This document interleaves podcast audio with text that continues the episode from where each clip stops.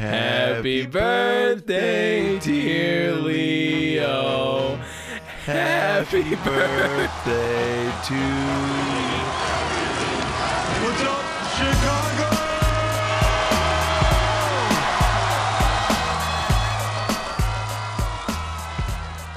Welcome back to Moves at the Blue Line. We are once again, finally, back after I was on sabbatical last week, back in our triple threat formation here.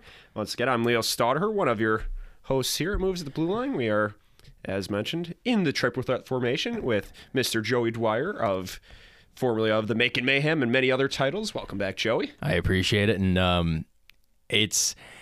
I just want to give a little context because we all sound a little shaken up, but we are all um, ISU Redbirds at heart, and there was a big, uh, big event this weekend. It was Illinois State homecoming. Uh, we went to the old stomping grounds. Uh, we were reliving some memories. Couldn't quite put the yearbook away, and um, so we're a little shaken up. But we thought that we still needed to to get something out to the people. Yeah, we had all three of us together. It was Exactly. It was- it was a fun time. and I was get rolling. about to say, calling us triple threat formation is like, who are we threatening right now?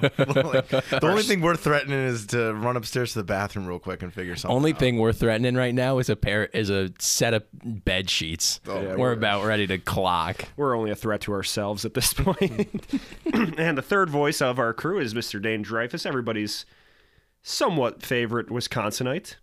I don't know what to say to that, honestly. I'm just so we're so in our bag right now that it's it's it's not a good look. But it was the first week of the NHL season, so it was about time we picked up the microphones, got some thoughts out into the interweb, internet, uh, into the universe, uh, whether you want to hear them or not. And perhaps one of the biggest stories in the hockey universe is the emergence of one young Connor Bedard making his debut and living up to the hype. I mean, national TV spotlight on him that first game, going up against Sidney Crosby, kind of looking at it as maybe a passing of the torch type moment.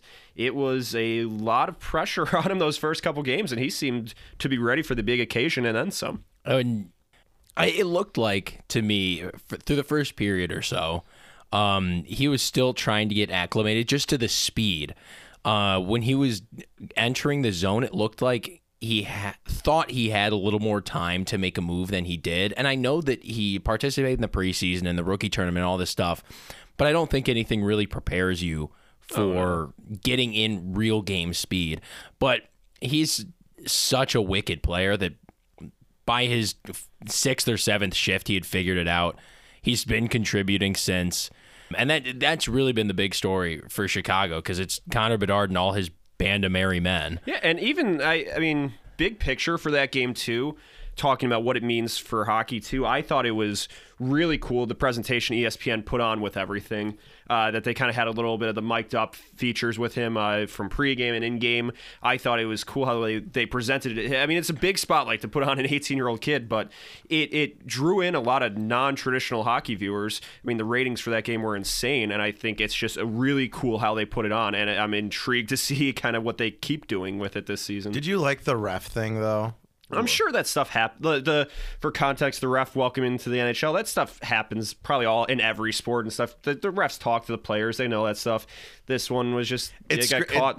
It, it on- seems scripted though. This one, like they were told to do that. That's all And I'm saying. I think, but I, I I mean, think you always hear it in the NFL too, like uh, the refs talking to the players. Like uh, I remember Joe Burrow's first game, the ref did a similar type thing, like welcome to the league or something, like after like his first time getting sacked or something. Like And- they always kind of. And I mean, maybe that just that stuff. maybe it just has that kind of hokey feel to it because for the first 40 minutes of that broadcast, we got the Sid and Connor like sit down at media day where even they're that just was talking. pretty cool, too. I really did like that. I thought it was like it almost felt like a passing of the torch Yeah. moment. Obviously, Sid's not hanging him up, Right. but he's clearly on his way out. It's it felt cool. Yeah, and it, it almost kind of goes against what hockey marketing's traditionally been. I mean, if you look at what's taken the NBA to the next level or the NFL, how they market it, star players versus star players, or in the NFL, it's quarterbacks versus quarterbacks, even though they're not on the same field at the same time. But you're watching these games to see Mahomes versus Josh Allen. That's how they're marketed. Is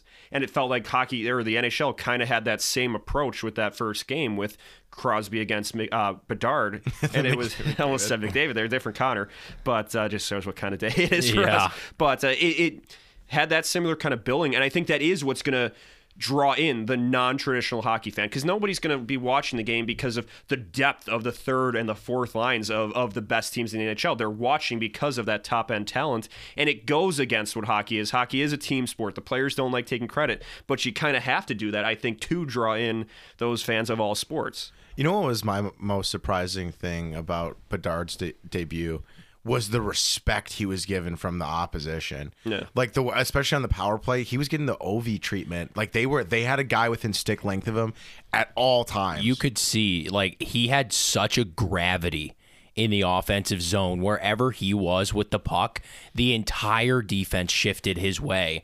And I think that's what we're going to see a lot throughout this season is he might be like he, obviously he's got a wicked shot and he is a great goal scorer, but he might even be a better facilitator this year just because of how much attention that he draws. There's always somebody open. Part of that might be because of who he's out there with. I mean, you're not going to show that.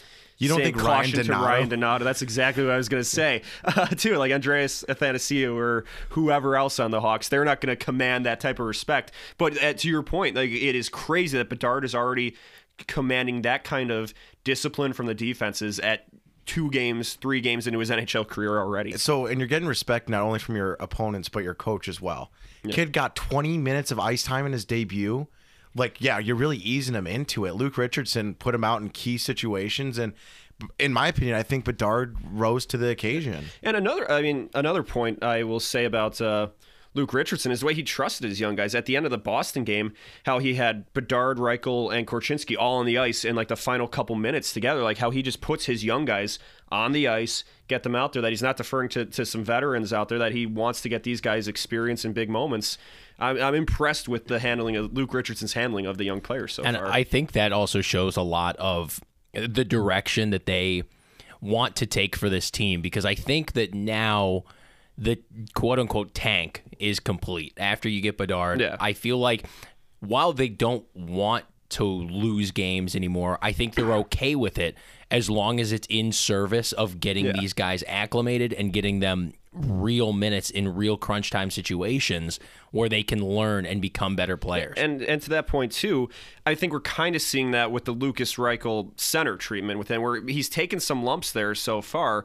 But this is the point. This season's about development. You kind of have to try that because if he does end up becoming an NHL center, the Hawks are kind of set. If you have Bedard and Reichel as your one-two, that's a really good spot to be in. And maybe it doesn't look great right now, but it's another probably lost season. You might as well just try it for as long as you can for that point. So my only opinion to that would be if Taylor Hall, which he got hurt in the Boston game and is week to week with what is believed to be an upper body injury, is I really would prefer to see Reichel slotted in with Bedard on that wing because I want at least someone that can help drive play with Connor.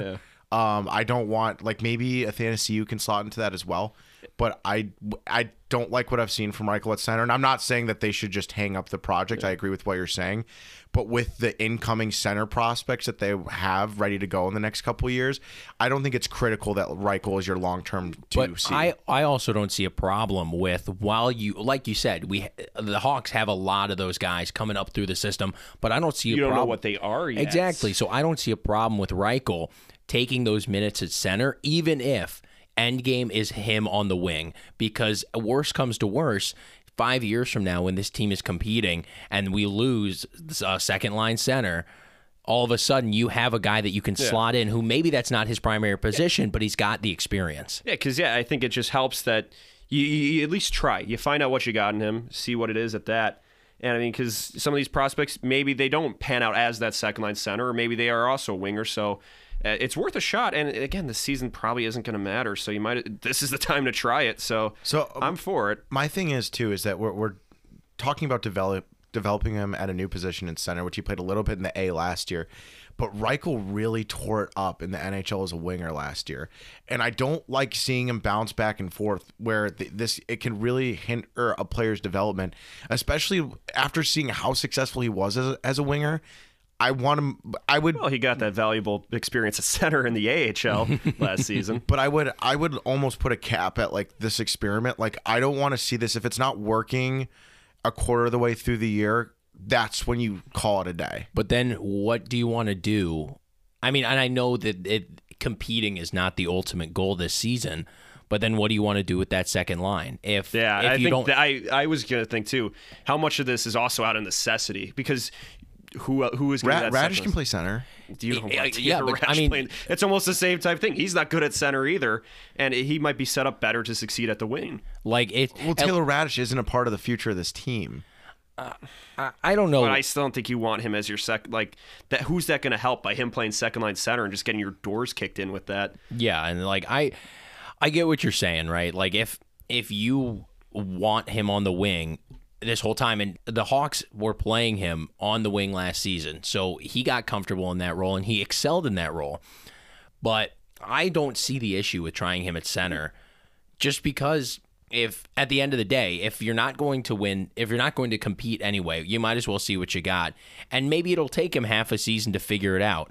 But I would rather do that. You that. have the games to waste at this point. Exactly. I'd rather do that than have give up on it because he hasn't looked good in his first full NHL season playing a position that he might not be totally comfortable with. I just think this experiment happens with too many high end prospects where it's like, is he a center? Is he a winger? And you're trying to fit a square peg in a round hole, and it's like, no, he's a winger. Stop. Like you saw it with uh, former Blackhawks, Kirby Dach, Max Domi specifically in Montreal. Um, man, I'm missing. I, Kane had some uh, trial and error at center. That was like a week, but that, I mean that was a different time in his development. He was already an established player. Lucas exactly, and he sucked at center. But Lucas Reichel isn't what Patrick. This was like 2012. The Hawks were trying that with Kane. Like with Lucas Reichel, he's not five years or f- however many years Kane was in the NHL at this point. He's still in his s- two and a half years, a year and a half in the NHL. He's got time to. I think he got time to waste, not waste, but time to try it with him, rather than taking someone who's already a made guy and putting him at center. Yeah, I and if, if you boys are all right with it, eh, we could talk about the back end for just a little bit. Yeah. well, and it's probably a nothing issue, just considering Yeah. how positionless the forward uh, hockey position is, with with taking draws. But go ahead. What were you going to say about the D-corps? I just wanted to know what you guys because that was one of our big question marks coming into the season was what is this D-corps going to look like? Gorch. And, and he has built, and you got Courts, you've got a couple other young guys with a couple of veterans who have been so so, but it hasn't looked terrible. There are some guys that I like. There are some I, guys I've seen enough I- of Jarred Tinordi already. I feel Jarred Tinordi's, man. I feel for him. but uh, the kids have been all right. Like they've and I mean- the, the mistakes they've made have been Yeah. growing pains. They're not Right. like raising red flags. I think you know with young teams, they're going to struggle early in the season and er- on the road, especially. And we kind of saw that with Wyatt Kaiser on the Boston game. Definitely. Boston was just kind of going at him. They they found matchups they liked with the lines and were attacking him. He had a rough game, but he's young and he's just going to take take some lumps early in his career. And I've liked what I've seen from him so far. He seems to have some smarts. A bad game for him in Boston, but in the big picture, hopefully that's just a part of the learning curve because he could. Again, if you can get him and Kevin Korchinski up to speed this year, that could be huge for for the long term trajectory of this team. If you get two young defensemen up to speed, looking solid, who knows where they fit into the long term pieces as you know top four, top two guys maybe, but at least you got them getting reps, getting used to NHL speed. I, I've liked what I've seen from them so far. I've liked Korchinski, Kaiser, and Vlasic have all shown me enough good to outweigh the the simple mistakes they're making because I think you could coach the mistakes out and of they've them. they've deserved to stay in the lineup too. That's the big thing. I, I mean, especially with Korchinski, how he's eligible to return back to juniors. I don't think he does. No, I think he's He's got great poise for his age. and what the big thing too. What I his sense to always. There have been a few plays in those. I, I full disclosure, I did not watch the Montreal game. I've only watched the None first of us games. did. None of we were okay. all. We, yeah. yeah, we, we went and watched the highlights. I, I didn't do that watch those. but the, there's been a few plays where he's just he makes the pass up and then he joins in on the rush. That he just follows things up. He's got good wheels for a guy his size too. Like he he can move, can follow the play up ice. I think he's got some really good offensive instincts, and it's only been a matter of time before he starts and he- connecting and bearing. He, some. he had a couple moments in the Boston game too where um, forwards were on a change at an inopportune time, and he would push the puck up by himself and create time for his teammates to get back into position, and even sometimes like set up offensively.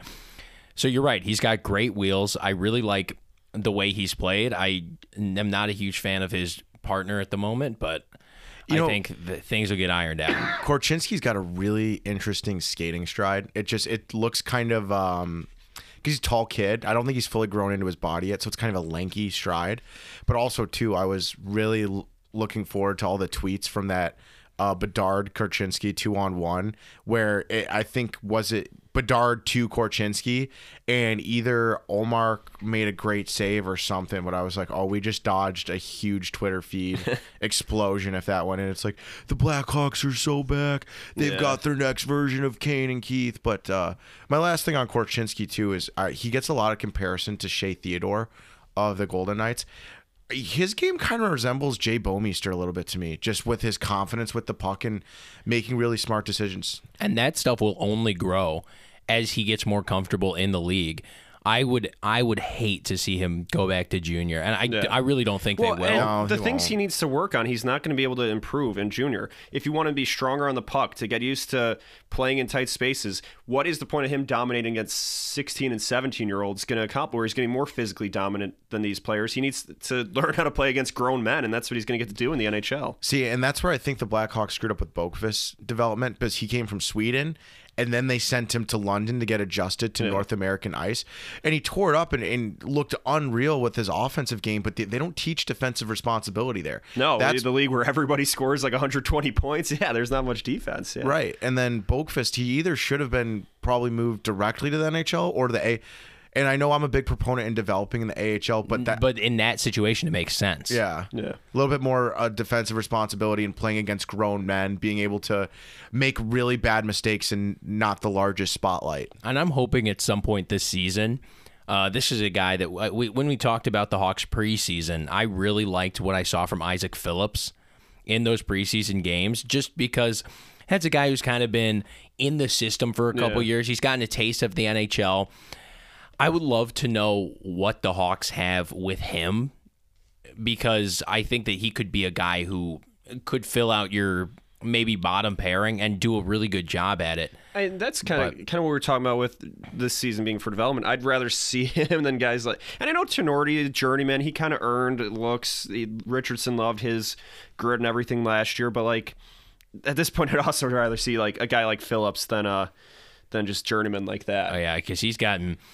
Tinordi has lost a, lost a step on the foot. I think. I think. Did he ever have one to begin with? I was gonna say. I feel like that's uh It's bad. That's pretty fair. But he gets, dude, the way he gets blown by in the neutral zone sometimes. He probably would have been fine in this league in like 2003, but Oh, with yeah. the modern NHL speed, Well, I, I was before looking the pre-lockout, yeah. Tinordi clutch would, and grab. Tinordi would have been a, a like a undervalued top four guy for sure. I was looking at his like uh, hockey reference page just to see what, what his career has looked like because I was like, because everyone's like, he's kind of a recognizable name. He's bounced around on a couple teams, and it's like I've always, He's got the thanks dad thing going for him too. I mean, my thing is, is he's never been a regular NHLer. He's always been a two. No, until you, he gets to a team that was trying to lose games last year. and he has a couple of block shots that gets him uh, gets him some respect. Block and- shots with his face. It- right, and it's like you know what, like we need Zaitsev and Connor Murphy on the roster to be cap compliant. We don't need Jarred Tinordi. We don't need like his foot speed is a liability, and it's honestly making it more difficult for the development of these younger defensemen. There's no,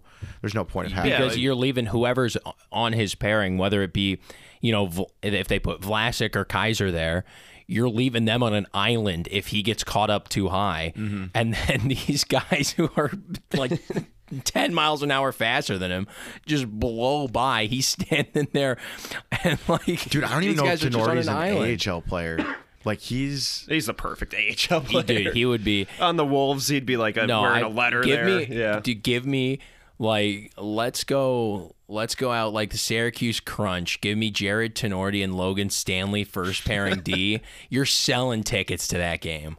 Yeah, no, especially being like uh, with an a former NHLer's name too. Like, yeah, Oh, he'll, yeah. be, he'll be set. Uh, uh, you know, I was just kind of thinking too. We didn't touch on it. We talk more about the in-game stuff, but one of my favorite parts of that Boston game was the pregame ceremony, the Boston Centennial celebration. I mean, just as a fan of the game, it was cool to see that many of the the club legends in one spot. The different stuff they were showing. I don't know where that fits in the long-term stuff, but that was just a really cool thing And to those watch. those Boston jerseys were nice. I, I like the I hate how nice they are. the Ah, the, right. the I don't even know what color, like the brownish color too, like the helmets and uh, everything. Mm-hmm. Like it, it wasn't. It wasn't like the obnoxious brown that like, Yeah. they do when they're trying to look old. It just like But like, because that was was like a sand. Boston's original uniforms had like that browner color to more match the color of a bear. Yeah. Um, it was that's what they originally were, and I thought that was a really nice touch how they incorporated that uh, into the because that's their alternate, right? The that's like the third jersey. Then they got a black and a white jersey as And well. they're but so they're all new jerseys this season Yeah. to celebrate. So I don't know which one that I think it was the alternate to start the year. yeah, off. the one they wore against the Hawks. Um, but I think it might be like with the success that people are really liking these jerseys with it. I think they might be going through a soft rebrand too Yeah. to get back to that brown. That brown and gold really is easy on the eyes, in my opinion. No, that was and that was just a cool thing. I mean, just the house almost they almost blew the roof off that place when Bobby Orr uh, came out, and then it was a little corny. All the old guys with the sticks, raise your sticks, but uh, it was cool to see that many legends in the place, and I thought it was a nice touch. The deceased uh, players who had had their numbers retired, that they did have members of the family. That was really cool, a cool touch to still incorporate them, even though they're no longer uh, with us. I thought that was a really well done ceremony because I mean. I felt like when the NHL had their centennial celebration in 2017, they left a little to be desired for it. But uh, it's cool to see teams now getting to do their own uh, 100th anniversary celebrations. Boston being up now, see how they put their own uh, special flair on it. I think it'll be cool too to see how the other original six teams approach this Yeah. moving forward because there is a lot of history there, and I think it's cool that they were able to do it against the Hawks, one of these. Oh yeah, you know, a like fellow original six team. Exactly. One of these old teams that has a lot of that history Yeah. with them. And they were showing before like the the times that the Hawks and Bruins matched up in the championships like in the 30s. Yeah, right. And that was that was really cool too. Yeah. And because I remember, uh, I think it was Montreal's when they had their uh, 100th anniversary. Every time like they faced an original six, or at least with the Hawks, like they also brought back Blackhawks legends for like a puck drop before the game. So they had they do like a dual puck drop with like a Blackhawks legend and a Canadiens legend, which was, was a really cool touch for the original six. Like there's so much history with all these franchises. It's Underrated cool, too that you mentioned with the the alumni for the Bruins. It's like noted Blackhawk Bobby Orr was the, the first one that they had raise a stick. No, I think uh, Zawaz- Jay Zawaski, I think, tweeted out the picture of the Bobby Orr Blackhawks branded pinball machine. like, if you can find one of those, that would be incre- an incredible. We're- uh, We're gonna get one for the stew. I don't know. We're we're in uh, some inside in, inside business right now, but we're uh, just down the street from the Galloping Ghost Pinball Oh, that's Museum. right. I wonder if they've got one of those. We'll have to Maybe, go. yeah. Someday when It'd be we a shame if it went missing. I know at the Galloping Ghost they have the the what's the the NHL overtime video game where uh, it's like Yeah. the big ha- it's like the hockey ripoff of NBA. Jam. Oh, NHL Pat Foley on the Arcade? call. Kind of, yeah. That that thing I forget is exactly what it's called, but I, I've seen like that they got it at the Galloping Ghost because they used to have one of those uh, at the ice rink I grew up playing at, and then they didn't have it anymore. I guess it's now out at, at the Ghost. Yeah, that's those are good times. I love those, and then the big bubble hockeys. We've got one Oh, of those. yeah, yeah. We've got one of those uh, at the in the Cumulus office, a big Blackhawks one that just it's the huge ones with all the sticks. I love those. Hot take: I'm not a bubble hockey or uh, stick hockey, whatever you call it. I'm not. a Oh, huge fan I, I of those love games. those. In my high school cafeteria, we had one of those uh, USA versus US versus Soviet Union. Oh, that's a classic one. but That's so the way the one of the Soviet Union players was like broken, so he was leaning forward, so he got slightly longer reach. So that was like a hack. Like you, you'd always want to play as the Soviets because their left wing His had, Corsi was insane. Yeah. Hey, S- Soviets and left Yeah. wing. Hear that one often.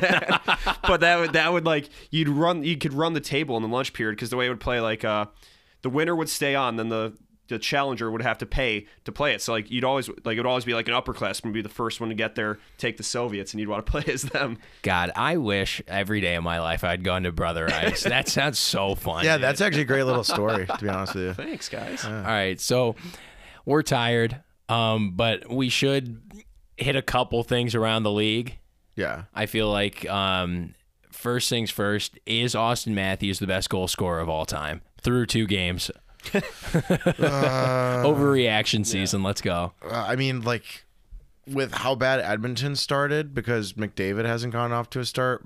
Matthews is a pretty solid MVP vet right now. it's been what two games and we're talking Mc- mcdavid's Yeah, having a but- horrible season No, he's not. But I mean, Matthews is pacing like, and I'm not gonna, I'm not gonna say the stupid 82 times three because he started out with two hat it's tricks. like when someone hits a home run on opening day like He's he's, on on, pace- pace. for 162 home runs Yeah, it's unbelievable. look out roger Hey, I will say Corey Perry is on pace for an 82 point season. I do. I, mean- do want to throw that out there. And we're getting the resurgence of prime Corey Perry. I just think Matthews also wasn't hundred percent wasn't hundred percent healthy last year.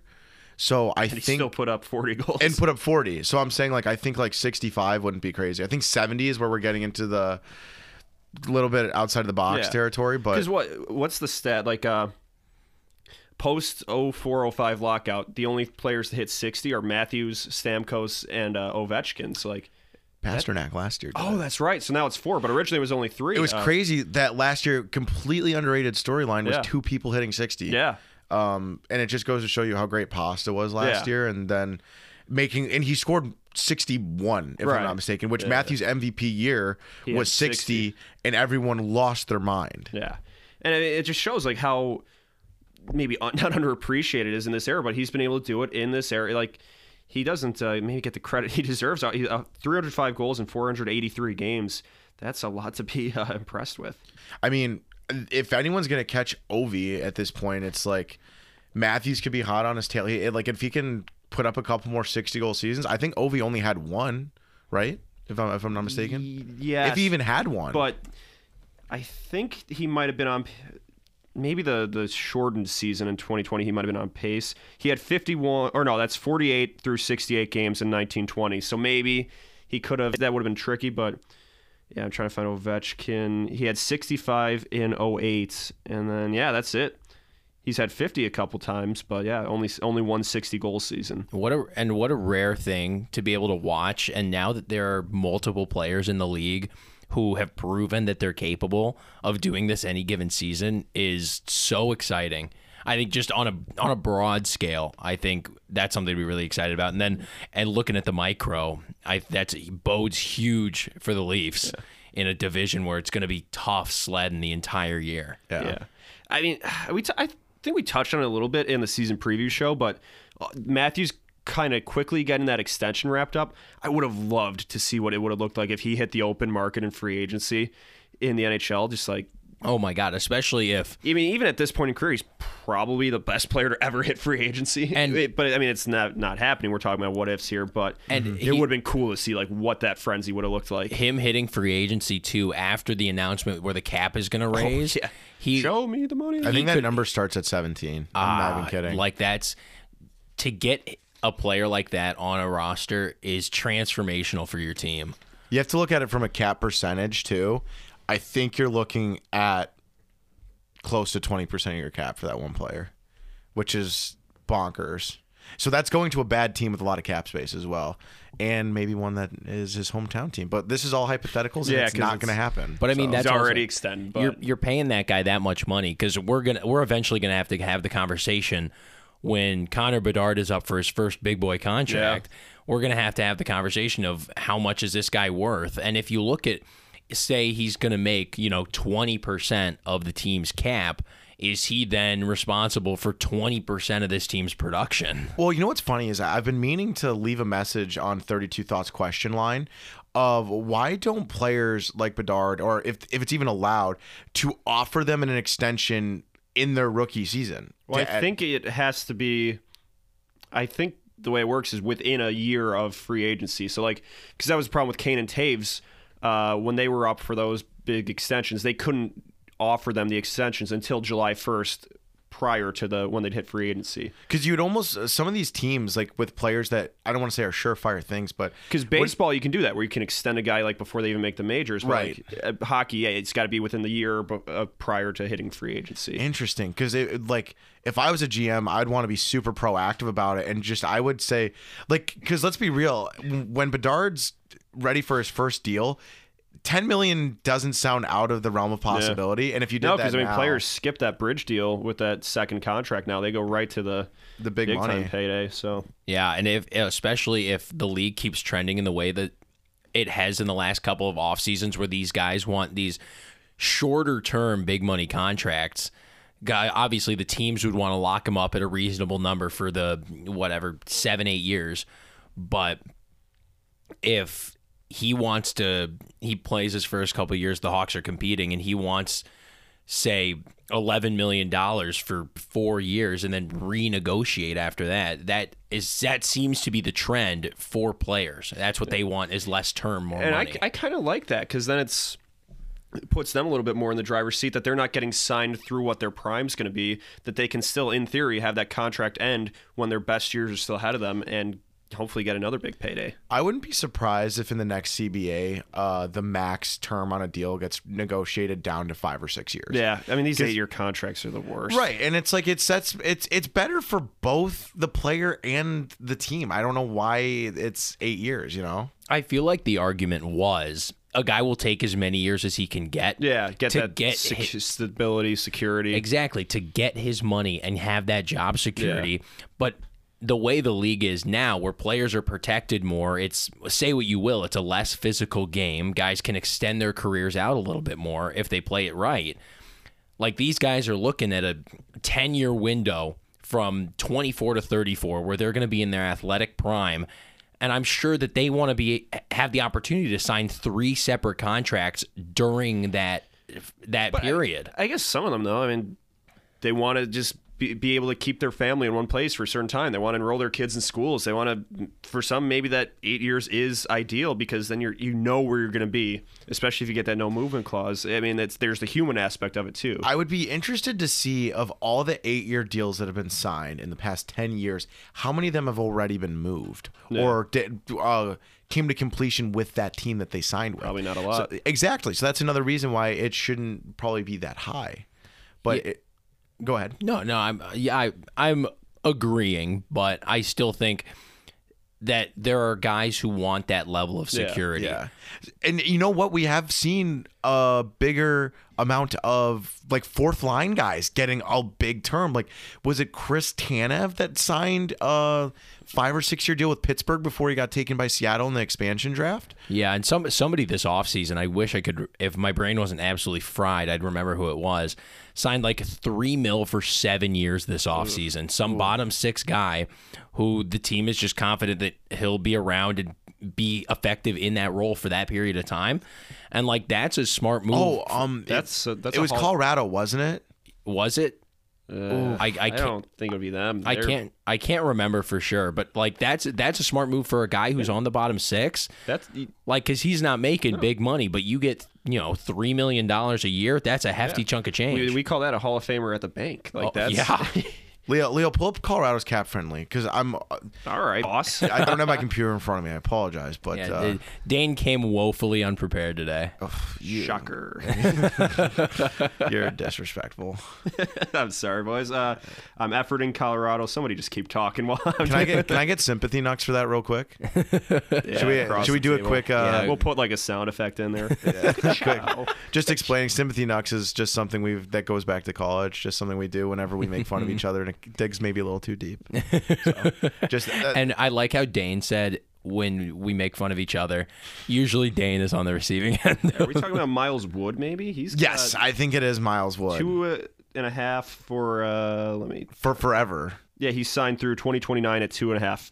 For, I, ross colton was stuck in the brain but he's way too good to make that like, little money Yeah, Ross Col- Colton's making four mil through 2027. if you're Miles Wood and you're locked up for that long, you know you're going to be making two and a half million dollars because that's a guy who could have a, a little bit of a breakout and be a regular contributor, but that's also the kind kind of guy who could he find himself in the what A. he is right no, now. no, Yeah, no. I, think- exactly. I don't think Joey meant breakout. I think have like an outlier season for his career. Even even if like an outlier season or just like be able to establish a real NHL role, which he's done for himself. Yeah. But guys like that can wash out as quickly as they come in. I've never seen Miles Wood and David Clarkson in the same room. That's all I'm saying. I'm pretty sure You they could- both use Warrior gloves as well. I think you could put maybe 50 guys in that category who my- all are basically the carbon copies of one another. Miles Wood career high season in points 27, and that was last year.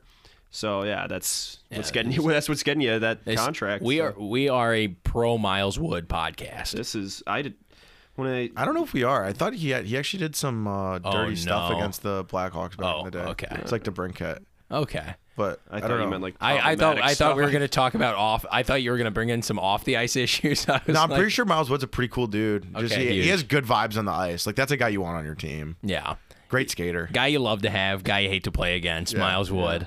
And that was our Miles Wood appreciation segment for this week.